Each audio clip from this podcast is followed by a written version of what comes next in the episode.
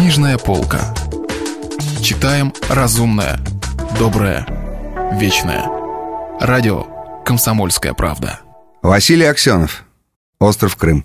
У микрофона Кирилл Кальян. Он промелькнул как миг, тот юноша, будто бы готовый к бою, рожденный победителем, и исчез, и снова посреди кабинета нелепо набычился ее нынешний домашний суп. Сокрушительная секс-дробилка, одутловатый пьянчуга, трусоватый спортивный чиновник, беспомощный родной. Набычившись, он постоял с минуту посреди кабинета, переводя взгляд с нач спеца на товарища Сергеева, а жену свою, как бы не видя, выронил из кулака галстука, тяжело ступая, вышел из кабинета, неуклюжий и потный. «Я согласна», — сказала Таня товарищу Сергееву. Старый старинист с суженными глазами демонстрировал презрение. Стратегия, мол, стратегия, белогвардейская, мол, койка для советской девчины. Все равно помойка. Сергеев строго кивнул, сел напротив и протянул Тане руку. Та весело помахала ладошкой перед его носом. Если уж сука, то сука пусть видит, какая она веселая, наглая и циничная сучка. Веселая и наглая, ну и баба, мол, перешагивает через трупы. Вот ценный кадр. «Поздравляю», — сказала она Сергееву. «С чем?» — спросил он. «С успешным началом операции. Для полного успеха не хватает теперь только одной детали — самого Лучникова. Ну, подавайте его мне. Я тут же ринусь в бой». «Разве вы не знаете, где сейчас Андрей?» — осторожно спросил Сергеев. «Уже три дня ни слуху, ни духу», — сказала Татьяна. «А вы, Сергей, выходит, тоже не знаете?» Сергеев улыбнулся с привычной тонкостью. «Мы все знаем», но было совершенно очевидно, что растерян. «Ай-яй-яй», — покачала головой Татьяна. «Прокололись, кажется. Тут вдруг нервы у разведчика сдали, он даже сделал неопределенное движение к телефону. «Я вас прошу, Татьяна, вы мне голову не морочьте», — очень жестким на этот раз тоном заговорил он. «Вы не можете не знать, где находится ваш любовник. Вы встречаетесь с ним ежедневно. Хотите, я назову все ваши адреса? Хотите, я...» «Снимочки, что ли, покажете?» — усмехнулась она. «Выходит, все-таки халтурите, Сергеев, если не знаете, где уже три дня сшивается редактор «Курьера».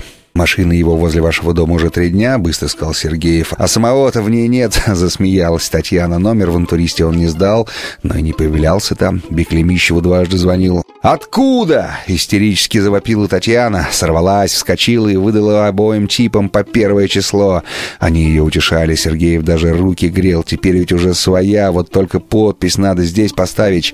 Нач спец наливал стаканчик виски вновь, после подписки преисполнился отеческими чувствами, а сам Сергеев внутренне немыслимо трепетал, что теперь будет. Найдем, найдем, конечно же найдем, где угодно найдем, но как же это произошло такое невероятное, на три дня упустили из виду. Это был то ли Волгоградский проспект, то ли шоссе энтузиастов, то ли Севастопольский бульвар — то ли профсоюзное, нечто широченное, с одинаковыми домами по обе стороны, в красной окантовке огромных лозунгов, с агитационными клумбами, увенчанными могучими символами, склепанными и сваренными хоть и наспех, но из нержавеющего металла. Серп, молот, звезда с пятью лучами, с ракетами и с гигантскими лицами Ильичей, взирающими из самых неожиданных мест на трех, бредущих в пятом часу утра по этой магистрали похмельных персон. Лучников обнимал за зябкие плечики Лору Лерову, одну из тех увядающих букетиков, что украшали недавний праздник курьера. Десяток лет назад звезда Москвы, манекенщица легкой промышленности, поочередная любовница дюжины гениев, сейчас явно выходила в тираж. Все на ней было еще самое последнее, широкое, парижское, лиловатое. Но приходила это лиловатое к ней уже не от бескорыстных московских гениев, а от каких-то сомнительных музыкантов, подозрительных художников, короче говоря, от молодчиков форцы из сыска, а поэтому и носил какой-то отпечаток сомнительности. Она плакала, клонясь к лучниковской груди, чуть заваривалась, ее била похмельная дрожь, еще более явный признак заката. Раньше после ночи греха Лора Лерва только бойко всполаскивалась, подмазывалась, подтягивалась исходу, устремляясь к новым боям. Сейчас душа ее явно плакала. Сейчас душа ее явно искала какого-нибудь пойла, пусть даже гнусного, портвейного. У меня уже все уехали, плакала она, размазывая свою парфюмерию по небритым щекам Лучникова. Ирка в Париже, у нее там бутик, Алка за богатого бразильца вышла замуж. Ленка у Теда Лапидуса работает в Нью-Йорке. Вчера Вера и та в Лондоне, хоть и скромная машинисточка, но счастлива, посвятила свою жизнь Льву. Ведь он больше любил меня. А я-то, знаешь, Андрей, я могла бы посвятить ему свою жизнь, если бы не тот проклятый серб. Все, все, все, все, все, все уехали. Лев, Оскар, Эрнест, Дима, Юра. Все, все, все мои мальчики, не поверишь. Просто иногда некому позвонить. В слякоти мерзко сижу в Москве. Никто меня уже и на Пицунду не приглашает. Только Жулье заезжает на пистон. Все уехали. Лучников сжимал ее плечики, иногда вытирал мокрое пухшее лицо бывшей красавицы носовым платком, который потом комкал и совал в карман болтающегося пиджака. За три дня московского свинства он так похудел, что пиджак болтался теперь на нем словно на вешалке. Жалость к заблудшим московским душам, от которых он и себя не отделял, терзала его. Он очень нравился себе таким, худым и исполненным жалости. Дружище его Виталий Гангут, напротив, как-то весь опух, округлился, налился мрачной презрительной спесью. Он, видимо, не нравился себе в таком состоянии, а поэтому ему и не нравился и весь мир. На предрассветном социалистическом проспекте не видно было ни души, только пощелкивали бесчисленные флаги, флажки и флажища.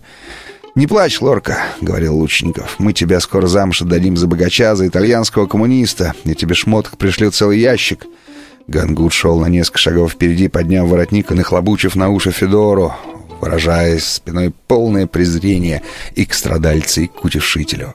«Ах, Андрюша, возьми меня на остров!» Заплакала еще пуще Лора. «Мне страшно, я боюсь Америки и Франции на острове. Хотя бы русские живут. Возьми бедную пьянчушку на остров. Я там вылечусь и маргаритствовать не буду». «Возьму, возьму», — утешал ее Лучников. «Ты наша жертва, Лорка. Мы из тебя всю твою красоту высосали. Мы тебя на помойку не выбросим. Мы тебя... Ты лучше спроси у нее, сколько она башли из вахтанга черквиане высосала, сказал Гангут, не оборачиваясь. Жертва. Сколько генов она сама высосала из нашего поколения. Скот! вскричала Лора. Скот, подтвердил Лучников. Витася Скотт, ему никого не жалко. Распущенный и наглый киногений. Пусть гниет в своем Голливуде, а мы будем друг друга жалеть и спасать. «А ты остров свой скоро товарищам подаришь, ублюдок!» — ворчал Гангут. «Квислинг, дерьмо! Идите вы все в жопу!» Вдруг он остановился и показал на небольшую группу людей, стоящих в очереди перед закрытой дверью. Несколько стариков и старух в черных костюмах и платьях, увешанные орденами и медалями от ключиц до живота. «Ну что тебе?» — спросил, предполагая очередной антипатриотический подвох лучников. «Ты, кажется, Россию любишь?» — спросил Гангут. «Ты, кажется, ты, кажется, большой знаток нашей страны. Ты вроде бы даже и сам русский, а? Ты просто такой же советский, как мы, да? Тогда отгадай, что это за очередь, товарищ общей судьбы?» «Мало ли зачем очередь», — пробормотал Лучников. «Многого не хватает. Может, за фруктами, может быть, запись на ковры». «Знаток!» — торжествующе захохотал Гангут. «Это очередь в избирательный участок. Товарищи пришли сюда за два часа до открытия, чтобы первыми отдать голоса за кандидатов блока коммунистов и беспартийных. Сегодня у нас выборы в Верховный Совет». Старики в орденах, до этого мирно беседовавшие у монументальных колонн Дворца культуры, теперь враждебно смотрели на трех иностранцев, на двух мерзавцев и одну проститутку, на тех, кто мешает нам жить. Если вы пропустили главу любимого произведения или хотите послушать книгу целиком, добро пожаловать к нам на сайт kp.ru слэш радио раздел «Книжная полка». «Книжная полка». Читаем разумное, доброе, вечное.